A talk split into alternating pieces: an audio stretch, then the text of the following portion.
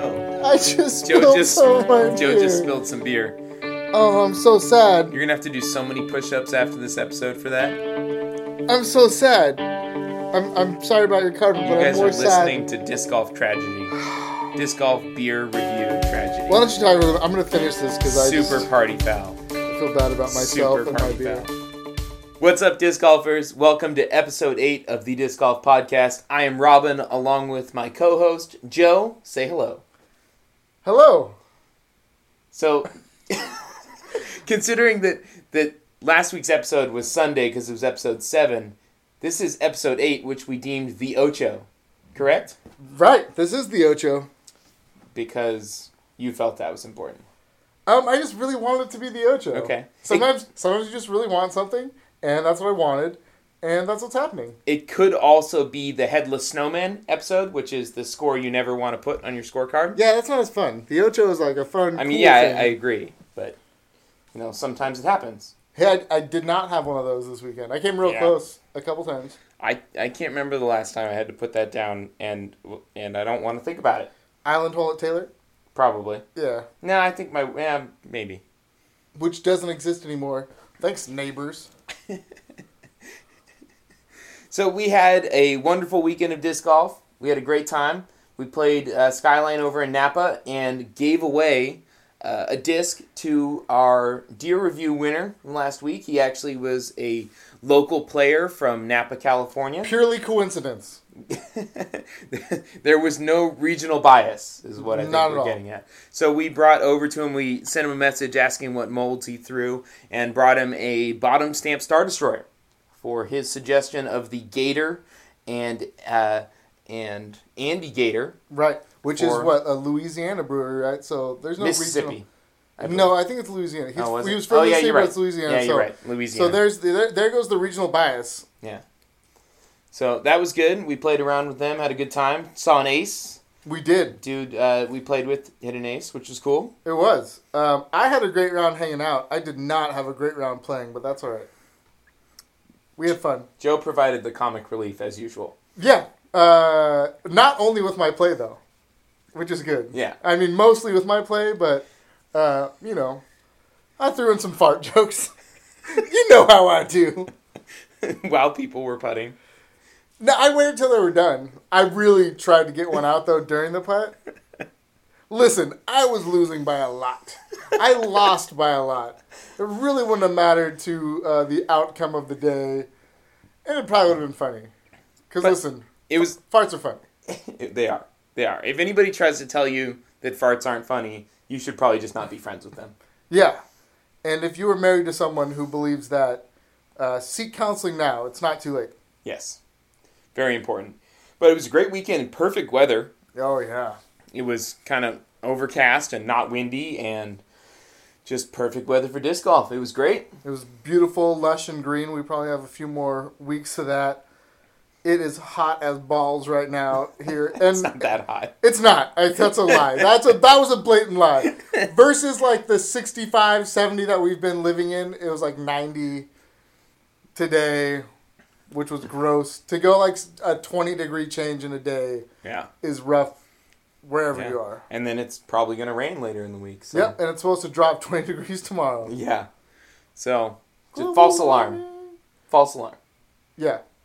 But that was nice. It was good to meet fellow listeners and actually give away a disc. So keep sending us your suggestions for Deer Reviews, and if we feature it, we will send you a disc. We promise. That's true. And it wasn't a DX Coyote like Joe promised. No. I was going to send a 128-gram DX Polecat, but I really love that disc. So yeah, staple in Joe's bag, the 128. No, definitely. We have a plethora of discs. You know, we'll try and send you something that you throw or that you want to try.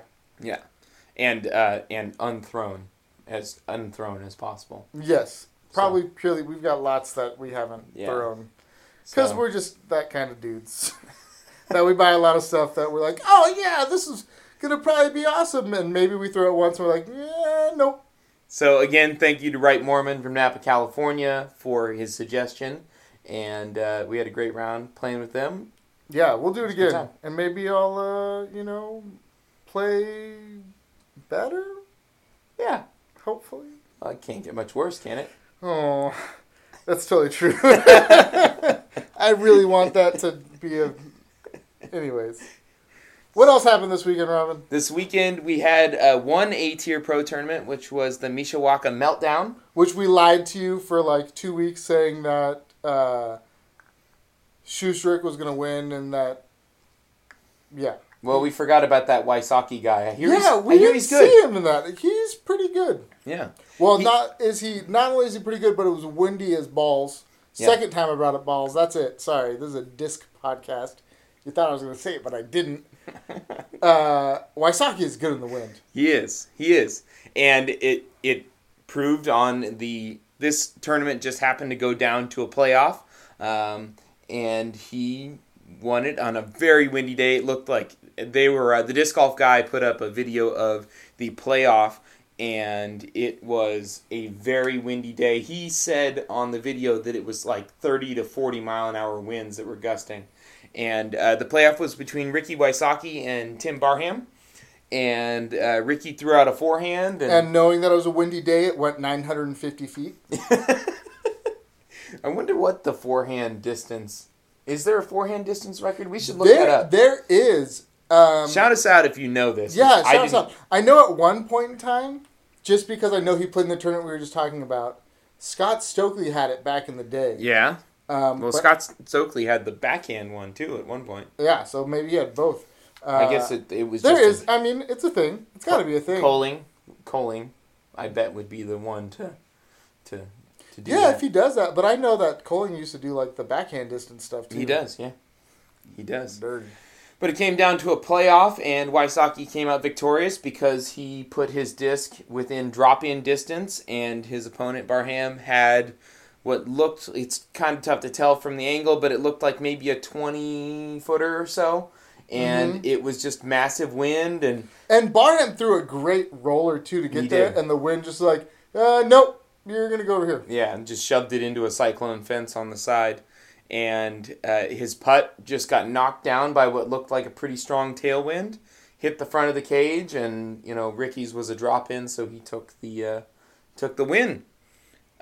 What was surprising to me most of all out of this was, you know, we were both talking about Schusterick thinking he was probably going to win. Because the last time that we checked in with each other is we talked after like day one. Mm-hmm. And he had a great day one. And we didn't realize Wysocki was playing. And like I've said, too, and it's a regional thing, there are probably some, like Barham might be someone who... If you're on the East Coast, you know him, and he's awesome.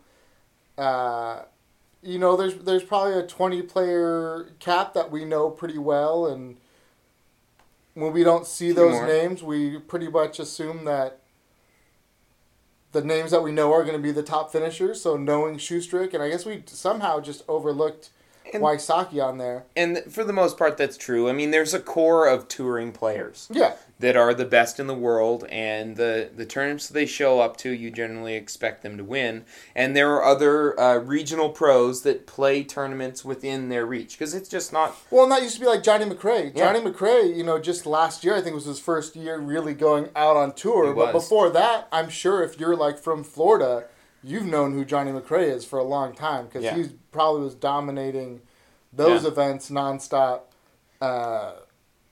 And it's just not financially feasible for a lot of these people. You know, like coming in 18th place in this tournament netted you $145. Right. Well, same too. Like Barry Schultz now, I think, just stays regional. Mm-hmm. Michael Johansson is known for being like a regional dude, but he's just has, you know, wicked awesome hair. So we've known who he is for days. Yeah. Of course. Yeah. Johansson's awesome. Legit. Yeah, for sure. That's why Robin bought a Meteor. I didn't buy a Meteor. Bought a Comet. Oh, whatever. Same. Meteors are cool, too. Whatever. You bought a Comet because of Michael Johansson. We all know it. Yeah, of course. Yeah, if you've not seen pictures of Robin, he has long, luscious locks. Yeah. Me and Michael Johansson. Yep, and a cool Aside from the 140-pound weight difference and, you know. Are you calling Johansson fat, dude? Whoa, bro.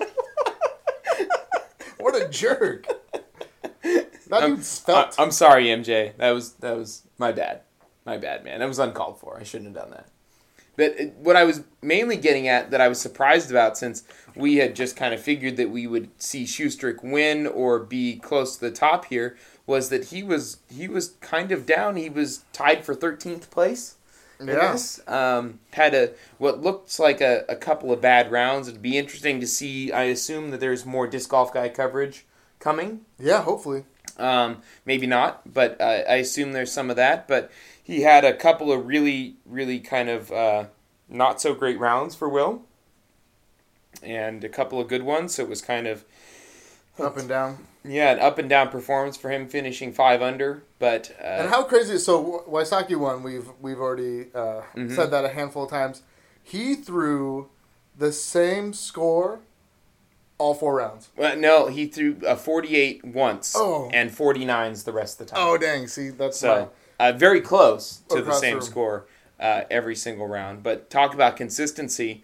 I think it speaks to how well Ricky plays in windy condition. Yep. We've seen it in the Texas State Championships in the past, where he came out victorious. He just seems to perform really well. Yeah, and I feel like when Robin and I really started watching YouTube videos, either together or like we'd watch them and talk about them later, that was kind of like the big dividing line. Like there was a moment probably 3 years ago, maybe 2 years ago, before McBeth just was kind of head and shoulders above everyone, where if it was windy, we would Hold on. That was 2 or 3 years ago that McBeth was head and shoulders better than everyone? You sure that's not like now? Well, it's now, but I'm saying there was a time where I felt like it like went back and forth between Wysocki and McBeth. Yeah. And I mean, and McBeth won. Yeah, totally. But there was a big moment where, like, in my mind, Schusterick wasn't there anymore, and it was the tournament. Mm-hmm. If I was going to put my money on someone, it would be McBeth or Wysocki. Yeah. Like right now, I mean, if McBeth's in a tournament, if you're putting money down, you're probably going to put it on him. Yeah. But there was a point in time, probably like 2 years ago, where if we knew wind conditions were going to be a little crazy, we'd probably lean towards Wysocki over McBeth. And I think McBeth's put a lot of time and work in. I think his wind game is great now. But there was a time where wind totally took him off of his game. Mm-hmm. And Wysocki, as far as the time I've spent following him, has always played really well in the wind. Well, and also having a good forehand to pair with a backhand really helps with windy conditions, because it gives you another type of spin and another type of angle to attack a hole depending on the wind. That's true, and I mean, I guess that's part of it too, because I feel like McBeth has always had a good forehand, but I feel probably within the last year, it's really improved. Like he has a top-level forehand to go along with his obvious top level, everything else there is in disc golf. Yeah, he does. And it really does help. We actually are going to talk about wind. We felt that with the recent tournaments and seeing how windy conditions caused the player. We talked about a little bit with the distance stuff, too. Yeah, and we talked about it with the distance. We felt it was a good time to talk a little bit more in-depth about the wind, just because of how present it's been in everyone's mind. Yeah, well, also, we've gotten away from it in the last few episodes, talking about like tips and tricks and things that you can do to help your game. And we felt like this was something that we know decently, and you know, we put in a little extra research for. But this is like something for total beginners, intermediate players.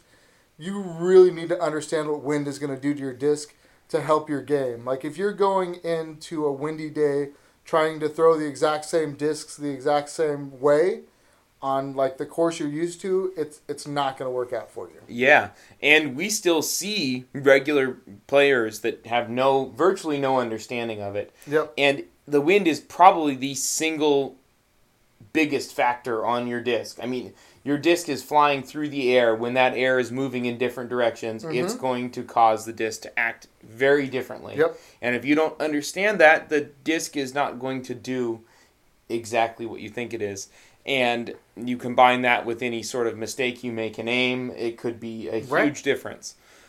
And I feel like some players learn, if they play the same course over and over and over again, they learn a little bit about what the wind is normally like, and so they learn it from that perspective. Right. you know, this hole normally is this way, and I don't understand why I have to throw a bit more of a hyzer on this hole. And, but I do, and it works, and it's probably because there's a slight, you know, crossing headwind or something along those lines. That's... And we play a course, and we don't play it as much as we used to, but when I first was starting, it was probably the main course we played. That's super open, way lots of open space, very low technical, and... We've gone out a few times with some big gusting winds, and it makes it a pretty challenging course, especially when you're so open. And with understanding wind, it's helped my game there, but it's totally... Wind is such a tricky thing because you can understand what it does, and we'll talk about it a little bit more in a second, but it's also something that you can overdo, I guess, when you switch discs or decide how you're going to throw... It's a very finicky thing, wind is. It is. And it's also a little bit dependent on the lay of the land. You know, sometimes elevation or a hill or something like that can cause wind conditions. So there's a little bit of understanding there as to what'll happen. But I'd like to start, we're going to start with kind of the four main types of wind, and there are, you know, everywhere and in between. But we're going to cover the four main ones, which would be headwind, tailwind, and the two crosswinds being right to left and left to right. Again, we're going to make the statement that we are both right-handed players, and we are going to talk about this from the perspective of a right-handed player. And we'll talk backhand, too. Robin has a forehand. I don't really, but we're going to talk about backhand just so you can visualize it. We'll do our best on this one. So the two, in my opinion, the two easiest ones to understand are headwind and tailwind, like a true direct headwind and a true direct right, so that's when tailwind. The wind is blowing in your face is a headwind. So if you're up, lining up your shot and the wind's blowing directly in your face, that's a headwind. And then obviously if the wind is at your back, that would be a tailwind. So the nice thing about these is they are, you know, complete opposites, so they're simple to understand. The headwind essentially makes your disc act a lot less stable. And the reason for that is that it makes your disc, if your disc could think, it makes your disc think that it's going faster because the air physically around it is moving faster. Right. Which is how your, you know, stability and the flight numbers of a disc glide and lift, and which or, glide and lift right, are basically lift the same. But the stability of your disc and the amount of glide that it gets is directly related to how fast the air is moving around it. So when you throw a disc into a headwind, it acts as though it's moving faster than it actually is. So that's the thing with numbers too that I'll just point out. So that first number, the speed, all the other numbers are based on that first number. So if that disc isn't going that speed, it's not going to fly to those numbers. Exactly. So if you have a 14-speed disc, it needs to be going at pretty much the highest speed possible in order for it to be true to those numbers. Yeah, you got to be throwing it like 100 miles an hour. Right, and then all the way down the line, I don't know about that. It's, I don't need 100 miles an hour. But anyways, so yeah, I just want to point that out. So those numbers are based on you throwing it at that speed. So if you throw a 7-speed at the speed you would throw a 14-speed and could throw a 14-speed, it's not going to act the same way as those numbers. And in a headwind, typically what you'll want to do is throw a more stable disc because it will combat that headwind. The normally, a more stable disc will tend to fade away quicker, but the headwind will make it act faster in its flight pattern and cause it to get you the carry that you would normally get from a lower speed disc. Say you decide to go in a headwind to choose a higher speed, more overstable disc. Right. So say you really throw like a 10-speed disc, right?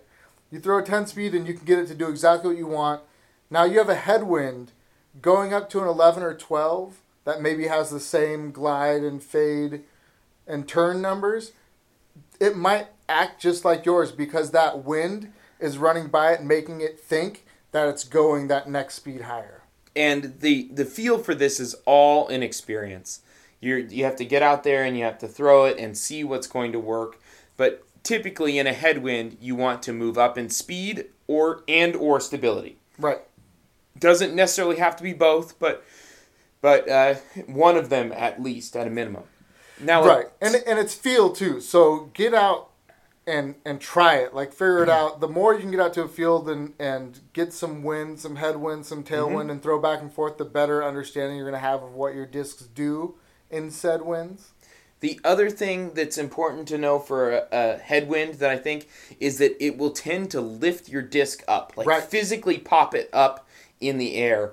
And a lot of times aiming low on a headwind will get you the line you're looking for because the headwind will lift it up. And this is especially important in putting. Right. Yes, 100%. That's the biggest. That was the first time that I really worked to understand wind, was when my putts were just going so errant, right? So if you're putting into a headwind, like Ron was saying, it's going to pop your disc up. So that's a lot of times you hear pros talk about throwing nose down. That is one of the reasons, is to combat the lift, which is what that headwind is and then give adding. You. So in putting, especially when you have a headwind, if you try and do a normal putt and give it some loft, the headwind will pick it up and carry it way further than you anticipated, especially with those putters are low-speed discs with a lot of glide, and you combine high glide numbers with headwind, which gives you more lift. They are going to sail past the basket. Mm-hmm. So keeping your disc either on a low aim or kind of a straighter aim rather than trying to release a little higher in a headwind is extremely important. Or upping the speed that you're releasing it at too. Yes. So you want to, and it's tough. And if you're not comfortable with, a straight kind of jamming it in, I wouldn't suggest doing this because you could blow way, way past. But a lot of times what I'll do in a headwind is nose down a little, but also try and just spin it in hard. Spin putts, spin putters are very good in the wind. It's predominantly, I'd say Eric McCabe is probably one of the more prominent pure spin putters. Yeah, definitely. He plays in Kansas where they have a ton of wind, and the spin of the disc will definitely combat the wind. Also, spin putts tend to be on the same level all the time, so that's the the release and the finish tend to be relatively close on a spin style putt, and we'll go over putting styles in another episode. But I think it's just important to realize when whether it's putting or driving, in any situation, that keeping the release low on the disc will help to combat what a headwind does, which is lift the disc up in the air. And then conversely, obviously, if you're putting with a tailwind, it's going to just drop your disc out of nowhere. Mm-hmm. And like Robin said too, when we were talking about the Mishawaka Meltdown. I hope I said it right. Sorry if I didn't. If you watch the putt that was missed, you can tell it's straight tailwind because it just drops out of nowhere. It does. It loses everything and just goes right to the ground. It does. So tailwinds, then, is the exact opposite of a headwind. Headwind, which will make your disc act more understable. The tailwind will make your disc act more stable. And the reason being the exact opposite of the headwind is that the air moving past the disc from the behind makes it seem like it's going slower because the air force at the front of the disc, the air moving past the disc, is not moving as quickly. Right. And that is the determining factor. So if you throw a stable disc with a tailwind, you are going to watch that disc drop out of the air and go to the left for a right-handed player very quickly. Right. Well, it's the same thing like throwing a disc that's too big for your arm. That's way faster than you can throw. So, if you look on Reddit, if you look on Facebook, you'll see people talk about discs like, oh, it's a meat hook. I threw this and it went left automatically. A lot of times, that's because you can't throw it at the speed it needs to be. So the tailwind is taking away your arm speed at the same time. So if you're throwing a boss all the time, and you can get it to go flip to flat and go straight for it. You got a tailwind, it's going to hook up like it's a fresh champ. Exactly. So it will make your disc act more stable. So typically what you want to do for a tailwind is club down and get something more understable. So a lower speed disc with some understability, or just your same mold with being an understable mold, that can be just enough as well. Typically, I prefer to do both, is to go to a lower speed disc and have it be understable, but you can simply just have it be understable. Yeah, I think I usually just move to understability. I've got a few discs that are just super beat understable that I'll kind of switch to. The other thing that I do when it's really windy, this is like an awesome move, you should pick this up. Make sure to get a bogey before a really rough wind hole, so your partner has to throw before you, so you can really understand the wind. I do that purposely all the time with Robin. He doesn't understand. He thinks like I'm just getting bogeys, but it's all on purpose to make sure he throws before me when we get to those really windy holes. Now, if you understand the wind, you might not necessarily need to do that. Well, you can understand the wind, but also you can be at holes where the wind is different at different parts of the path to the basket. I don't know about this give up a stroke to gain a stroke strategy. I don't think that's really. You could just like par both of them.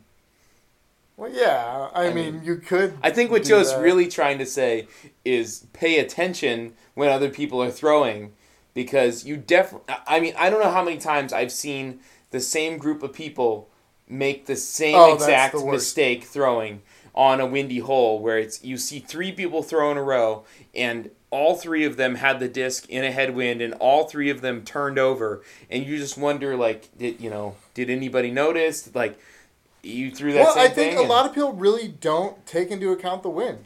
I really don't. And it can be people that have been playing for like a year or two also that just don't think about it. Mm-hmm. They're like, oh, there's usually a little bit of wind when I'm at this hole, and this is what works. But I mean, even sometimes with intermediate players, I think it's important just to have that awareness. Mm-hmm. If you're so tunnel vision on what your plan was or what you're going to do, I think it can happen to an advanced player as well, where you're not fully paying attention. You had a plan, you were going to do this. Yeah. But then you sometimes need to adjust when you see that. True. Well, something I think what else happening. They run into, and it's something that I ran into at one point, just randomly thinking about it. They don't really know their discs. It could be too. They don't, so maybe they think they're stabling up, and they're not at all. Yeah. So I, if you've listened to the majority of our episodes, you've heard that I automatically, like off the bat, 3 months into playing disc golf, bought every 14-speed and 13 driver there was, and decided I was going to have a huge arm and throw everything super deep, and I couldn't. But at some point, my arm got there where I could throw 11, 12, 13 decently, and then realized that the majority of drivers I had were understable drivers, and everything was turning over. Case in point, like the Vibram Lace. I remember loving that disc for like a day, and then once I could actually throw a driver, I was like, this is a sky roller. The Vibram Lace is so extremely understable for me. I don't even know what to do with it. I gave it away. I don't even own mine anymore.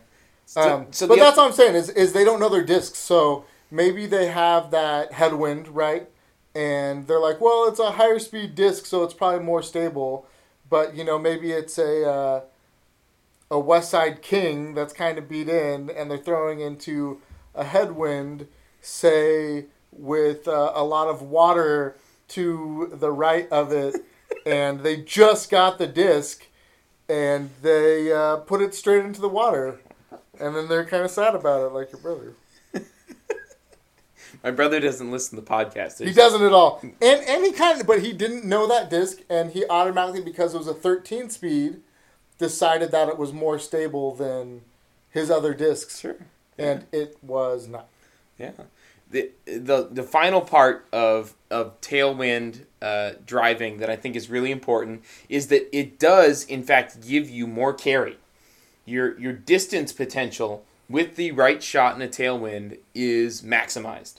Like we see with these distance competitions, they obviously get thrown with massive tailwinds. Now, it takes a powerful shot to make it work, but if you can get the right high, it has to be a high angle shot with most likely an understable disc.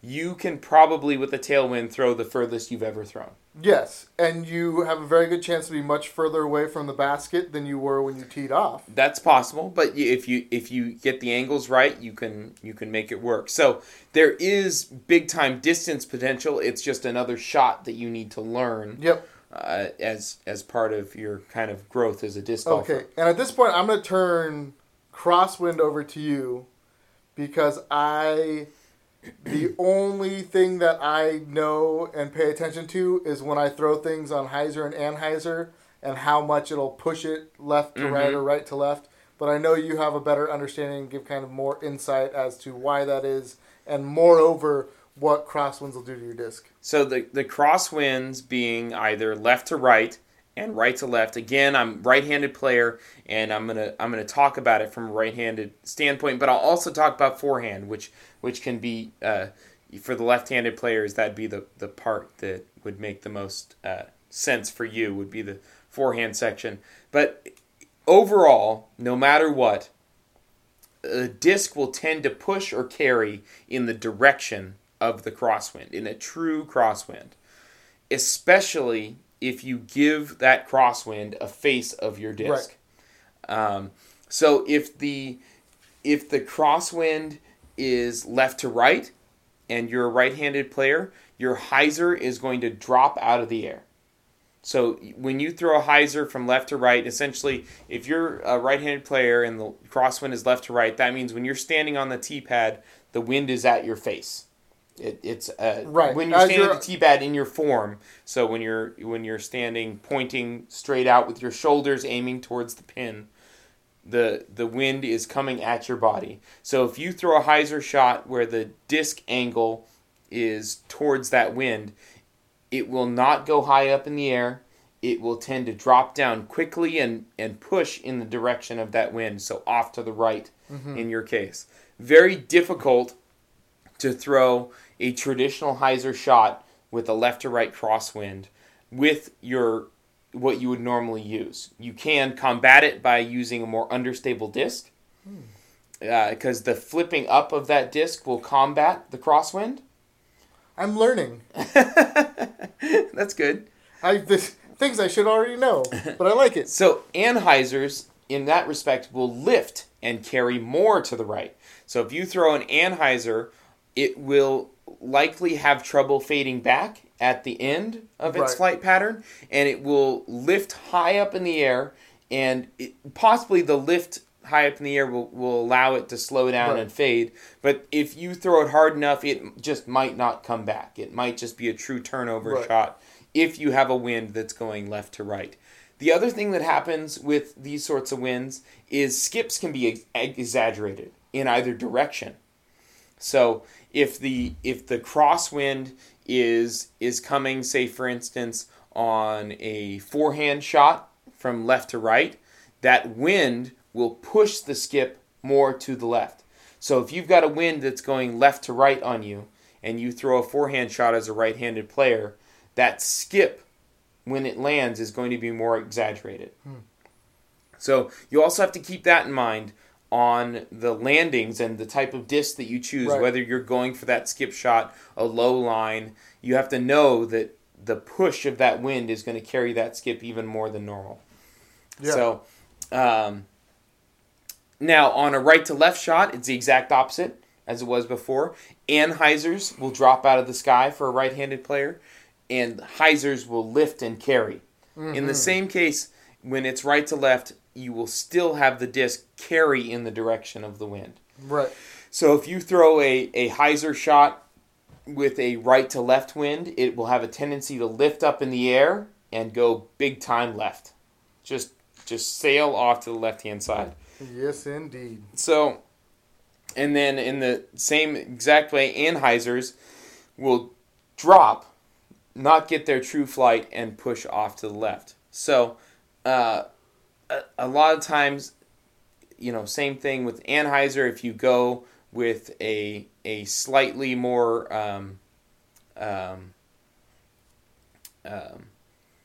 If you go with a slightly more understable disc, you can get it to combat the wind. On an Anheuser. Understable or overstable? Because you're going to go overstable from a Heiser, which means you should go overstable with an Anheuser? Yes. Okay. That is correct. That makes sense. Yes. So it's there are quarter winds also that you can that we can go over, but I think that's probably the basis for wind. But understanding those few things, if you start there and then move forward to understanding the other directions of the wind and how that affects you. But those main ones are going to be really important to understanding what your disc is going to do and why it's going to work in certain directions. Yep. So I'd say first and foremost, know your disc. Yeah. And then secondly, find a place near you that you get some gusts, where you have some wind that you can play with, whether it's a course that you can get out to a lot or if it's just a field near you. The more you throw in wind, the more you'll acclimate and kind of know exactly what your discs do and kind of at what speed of wind, how you should be thrown and what you should be thrown. Yes. Cool. Exactly. There are also a couple of really terrific videos. Oh, yeah. Good call. One is by Best Disc Golf Videos, which is a great channel that has a great video on headwind. There's also a terrific Discraft on the Discraft website, which I love Discraft, but their website looks like it was made in 1974 a little bit. So Discraft. Well, that was the last time they had more than one like A-tier touring pro. That's not true. That was a joke. That was a total joke, but...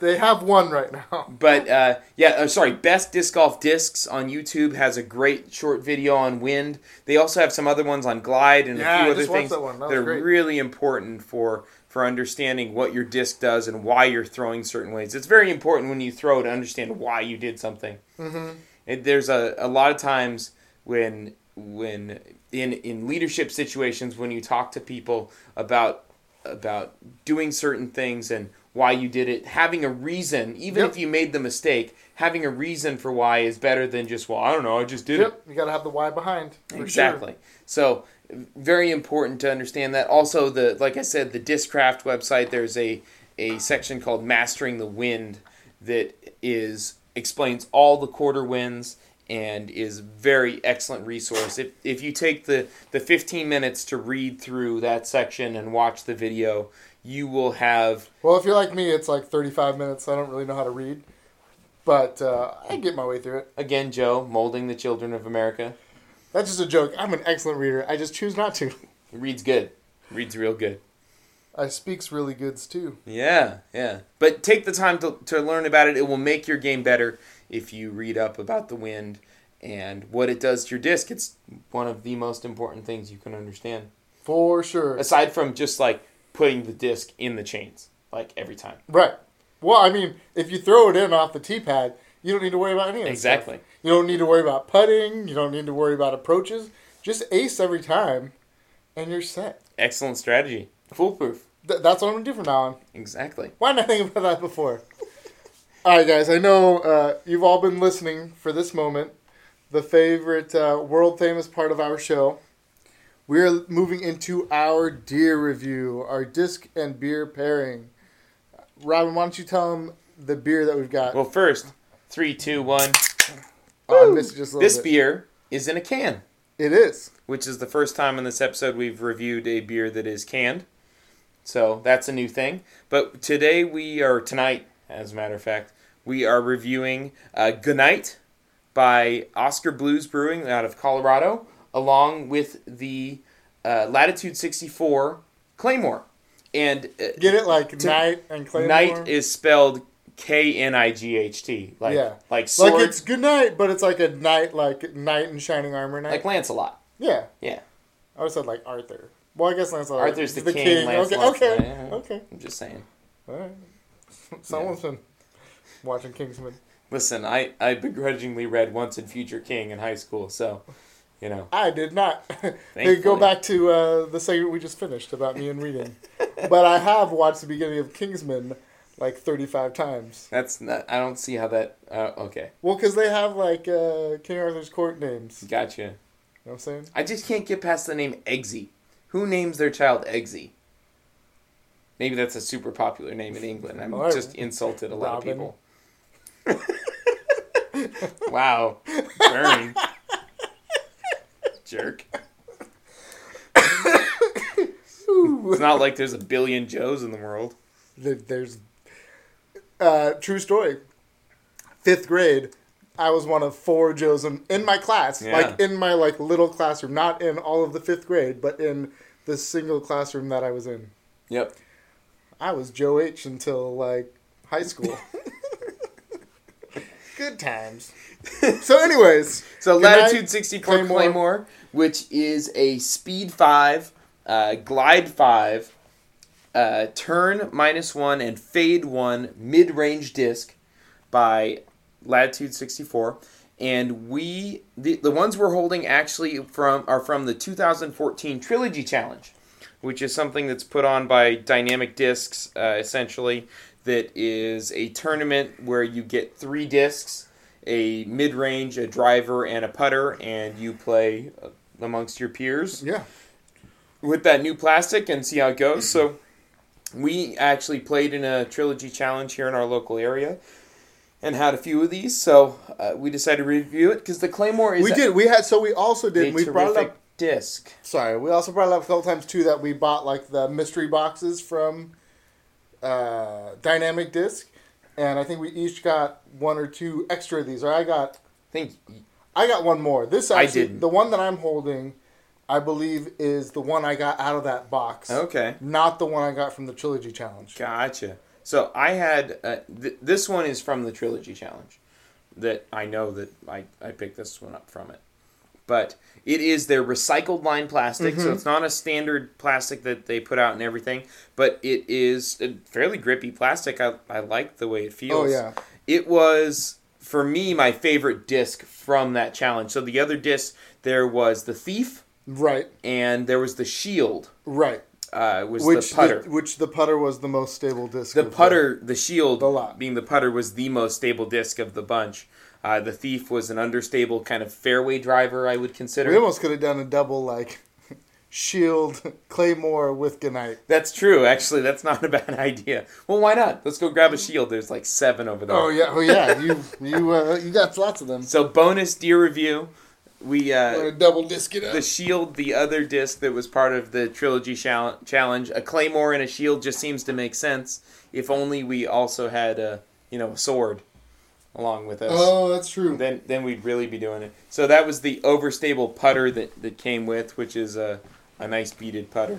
But in any case, the I feel like the Claymore was the star of that particular challenge. Definitely. It's a very straight flying mid-range disc. You can pick it up and throw it on a perfect straight line. You can get it to do a turnover. Mm-hmm. You can hyzer it out and have it work that way. But it was a perfect mid-range disc. It's what you ask for. Something that you can throw on a laser straight line with a little bit of fade.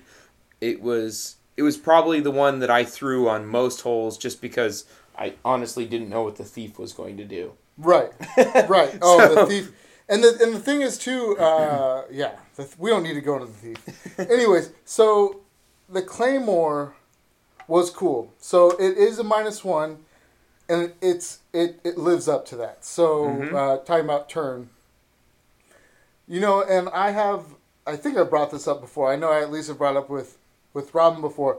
Trilogy stuff, especially like this line, is pretty true to the numbers, if not a little bit off. A little less stable in my eyes, Trilogy plastic is, than its numbers. But that's based on throwing mainly Innova. And I feel like fresh Innova discs, especially like Champion and Star, are way more stable than their numbers denote. Like, you need to wear them and you need to beat them in before they're really there.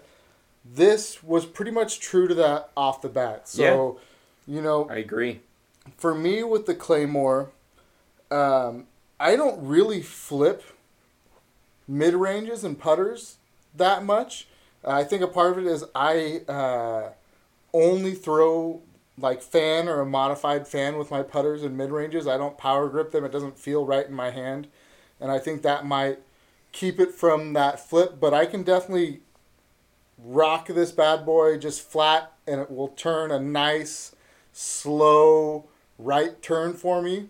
That's pretty much the main thing I keep it in my bag for. Either forehand approaches where I want it to kind of hold a nice, slow Anheuser line. So if I'm throwing forehand, I want it to go left for me on like a slow get line. Out of jail shot. Exactly. Yeah. Or if I'm throwing backhand and I want it to turn over and go right for me in a nice controlled turn and maybe a little bit of fade at the end. But for the most part, it holds the line that I want. Obviously, it is a speed 5. It's not a putter, so if you don't put enough on it, it's going to hook up and come back. Mm-hmm. But the majority of the time, I feel good about it. So yeah. It's something like in my bag for just that. This is a nice disc. I would say for me, being I mentioned many times that I throw buzzes, and I also have a Comet in my bag. To me, this is right in between those two, the in between the Buzz and the Comet in terms of stability. It doesn't. It still has a little bit more stability and fade than what you'll get out of the Comet, but it's not quite as stable as the Buzz. So really terrific disc. That was the one thing that came out of that was I really loved and the Claymore for a minute, and the Shield. I actually, you fully switched to Shield for like a couple months because I made every putt I shot that day. That was great, but nonetheless, it was great disc. The Claymore. I would say if people ask me what mid-range they should try, I tell them three. I say, you're either going to be a rock thrower, a buzz thrower, or check out the Claymore if you don't like those three or those two, because it really does belong in that level. It's a terrific mid-range disc. It doesn't have the counterparts like the Buzz has, where you've got your Buzz SS and Buzz OS and you know the Rock has various molds and plastics and things like that. So, but you can get Opto Claymores and Gold Line, and there's various plastics this comes in. I had a Frost Line that was much more stable than this one, actually. I couldn't get it to turn as smoothly for me. It was a little more stable. And in all honesty, that's not what I wanted out of this disc. Mm-hmm. Like, I didn't buy that because I wanted a more stable Claymore. Like, I've got my Buzz... I throw with a judge. I wanted the nice, smooth right turn, so I gave it away. Gotcha. I'll probably continue to buy these. If I find out that they're not going to sell these recyclable ones anymore, and from what I've seen, they have lots of these left over all over the place, I'll probably buy a handful just to have, or, you know, by that time, I'll probably have a Buzz that's kind of beat up enough to do it too. So... I like it, though. It feels really good in the hand. It has, like, a really slight bead. It's not over-the-top bead. I would say it does. It has a bead ridge to it. It's just not overbearing. Right. And other thing about the Claymore is I think it has great distance potential. Yep. Because of the amount of glide that it has and the little bit of turn that in the right conditions... you can get this disc to fly a very long ways, on the right kind of semi-turnover to S-line type shot. Yep. You can really get a pretty good bomb out there with the Claymore. So it's a great disc. It is really terrific, and in my mind, a top 3 mid-range. Yeah, so it lives in my bag. It's it's a lost disc away from being in Robin's bag. Pretty much, yeah. The beer. Oh, man, so I've had this before. I've had it on tap, actually, a few times. I've had it in the can a few times. I forgot how good it was. We just cracked these, and I took a sip, and you're not going to hear it because I think I whispered it very, very lightly, but man, it's good. Yeah, Joe had like a happy tear. I did. Like it just single tear rolling down my cheek. The solitary tear just crept down his face. Oskar Blues does not do me wrong. Yeah, they Oskar Blues, we are a big fan of what they're doing. They produce some really great beers and give them to us in tall cans. And cans. Nice portable tall cans for, say, a disc golf round. But most 22s are also portable because of the bug. Yeah, there you go. But it is an Imperial Red IPA, a double IPA, a strong one, 8.7%. Mm-hmm. 60 IBUs, yeah. So you can taste the bitterness. It is a bitter beer. It tastes strong. It's very good. What do you think? You're emotional right now. So good. It's so good. So a lot of times when you have like the high IBU, beers are taken over by the bitter. And this isn't the case. You know, it's not only bitter. Oh no. Joe just spilled some beer. Oh, I'm so sad. You're going to have to do so many push-ups after this episode for that. I'm so sad. I'm sorry about your carpet, but I'm more sad. You guys are listening to Disc Golf Tragedy. Disc Golf Beer Review Tragedy. Why don't you talk about it? I'm going to finish this because party foul. I feel bad about myself and my beer. Foul. So this is a very strong flavored beer, just in general. The Imperial Red IPA style is very powerful. You can taste the bitterness. It almost tastes thick. It does, I would say. Definitely. Especially when you drop on the ground and you have a lot of foam in there. Yeah. It's like extra thick. Don't do that. That's my suggestion to the world. Don't lean over to look at your friend's laptop. And then drop your beer. Yeah. Pro tip, hold on to your beer firmly so you don't drop it on the floor so that you can then continue to drink it instead of being sad. And I'm pretty positive you knocked out a beer last episode or 2 episodes ago. Well, I didn't do it during the episode. You totally did. That's not accurate. Yeah, you're probably right. Shit. That's totally inaccurate. Just totally jacking it up. But, so the imperial style, I believe, comes from an English style that was brewed for Imperial Russia at the time. And so... Listen, imperial strong. Just means it is strong and it's awesome. The gist of it is meant to be strong enough for people that drink vodka in the snow. I think that's basically... Well, we don't have any snow, but if we did, I would totally drink vodka. Obviously, the red, when you pour this beer, you very much see that amber tone. Mm-hmm. It is a dark-colored, red beer. Delicious. Perfect. Really great. I'd say anything you get from Oskar Blues, go for it. Yeah. So here's the thing. We've talked about it so many episodes about like high alcohol beer and how we don't really bring it on the course. So here's the difference. I wouldn't take an 8.7 and a 22.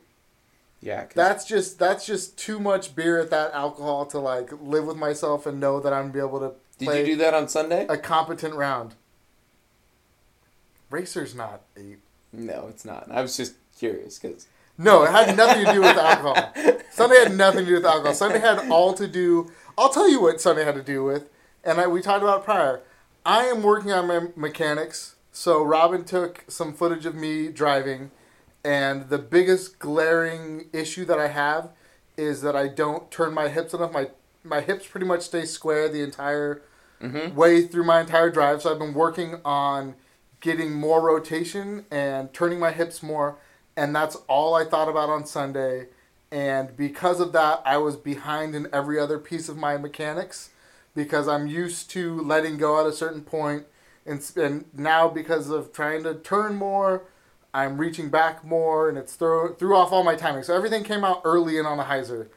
Bad time for me to experiment with my hips, playing around with who I didn't know. But that's what happened, not alcohol. Robin.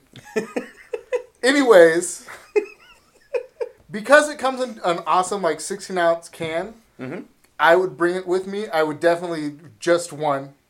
You're not going to have a backpack full of these bad boys for a round.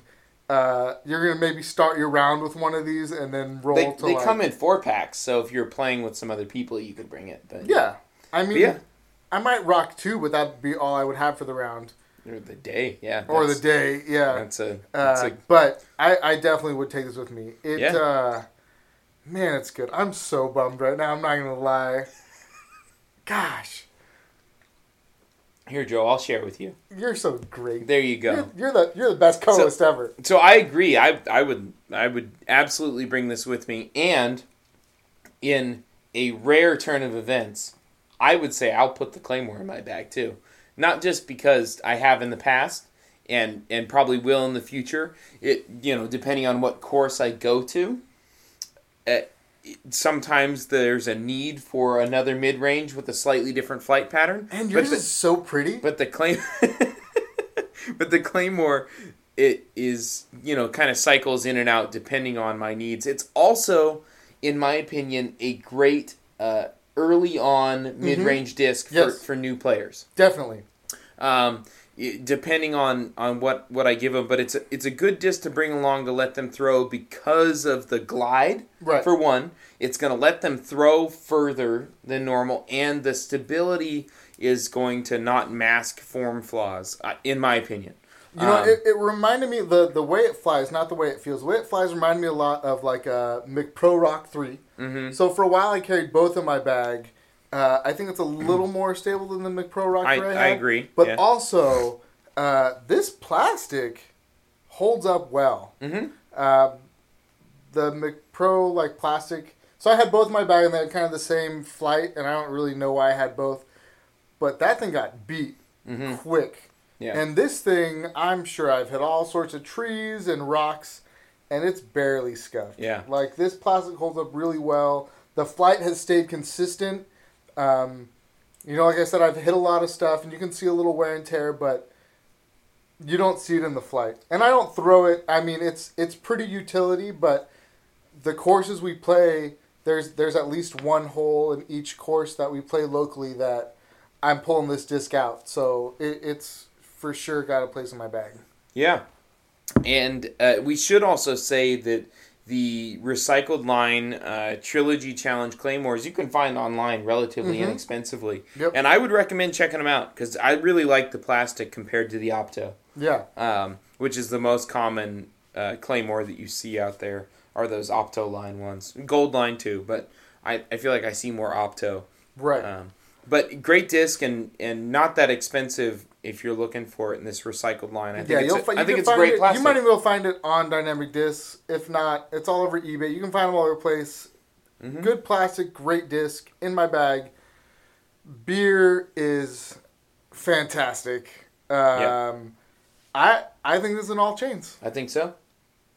I bring them both along for Yep, and I think we actually might do that this weekend. Yeah. So aside from the tournament coverage from the one tournament that we had, the Mishawaka Meltdown that Wysocki took down this last weekend, some really great stuff happened in terms of videos of tournament coverage this last week that you really got to watch. Everybody has to see this. We've got three of them here. The St. Patrick's Classic, we had the second round posted by Pure Heiser Productions, which is the must-watch. It is, and man, they, have been in the game for maybe a year? I think a little longer than that. Maybe a little over a year. Well, I guess I've been watching for maybe just over a year. Their production value has gone way up. They're on top of their commentary is great. Pavo does a great job. He totally does. Yeah. And also just a good course. And extremely high-level play.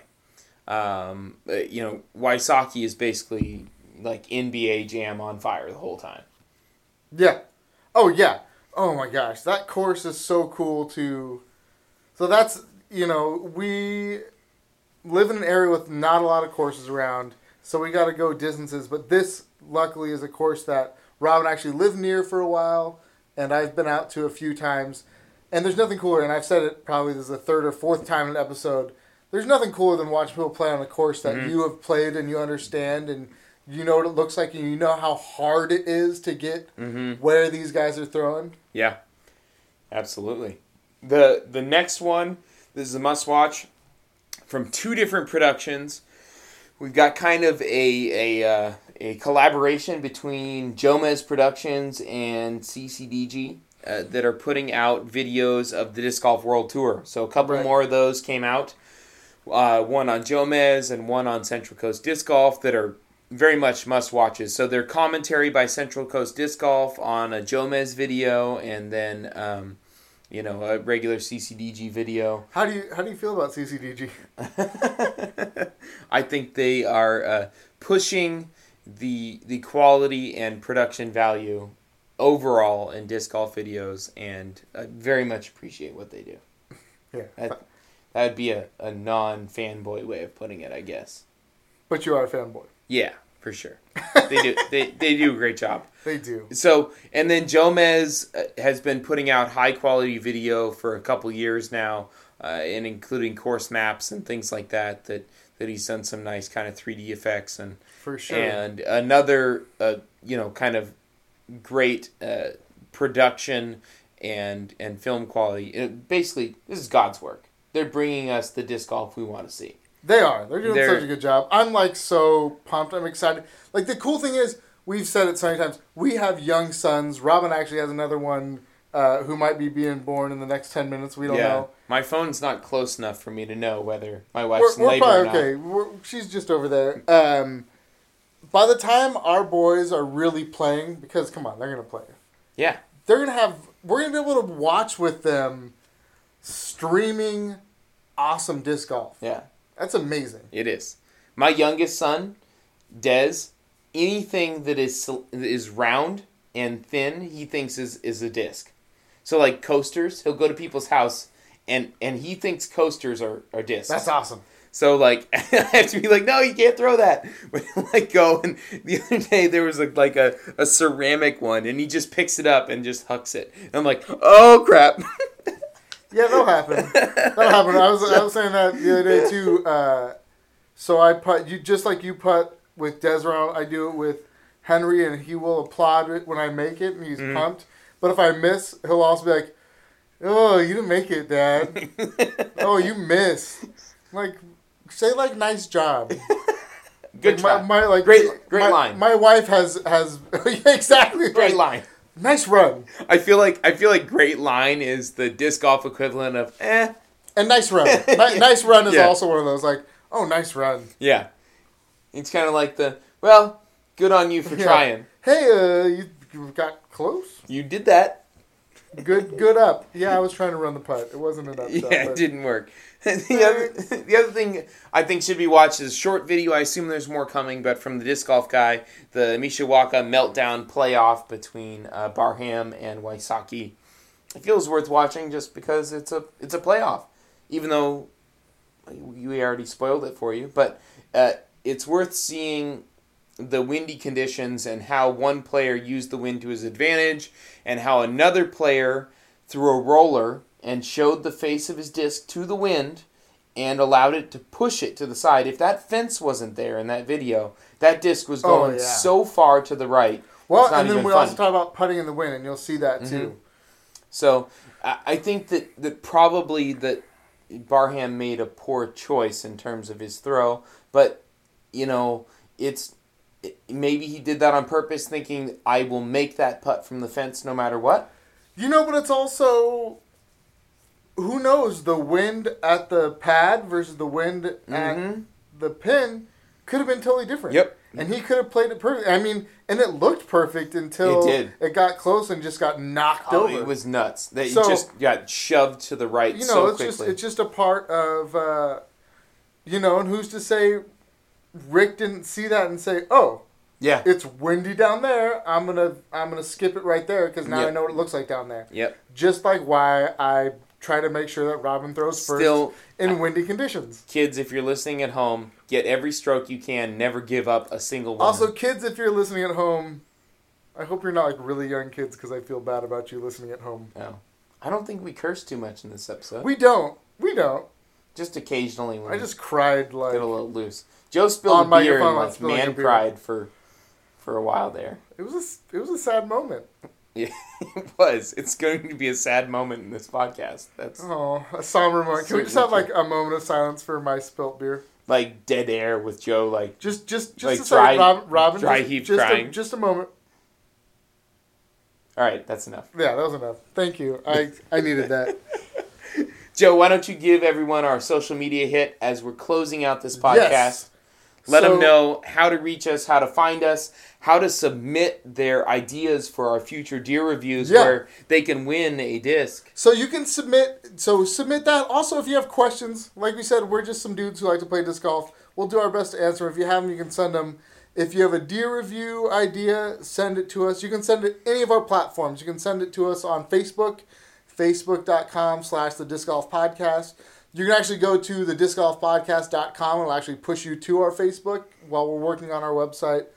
You can go to our Twitter, which is The Disc Pod or at The Disc Pod. We're also on Instagram, The Disc Golf Podcast.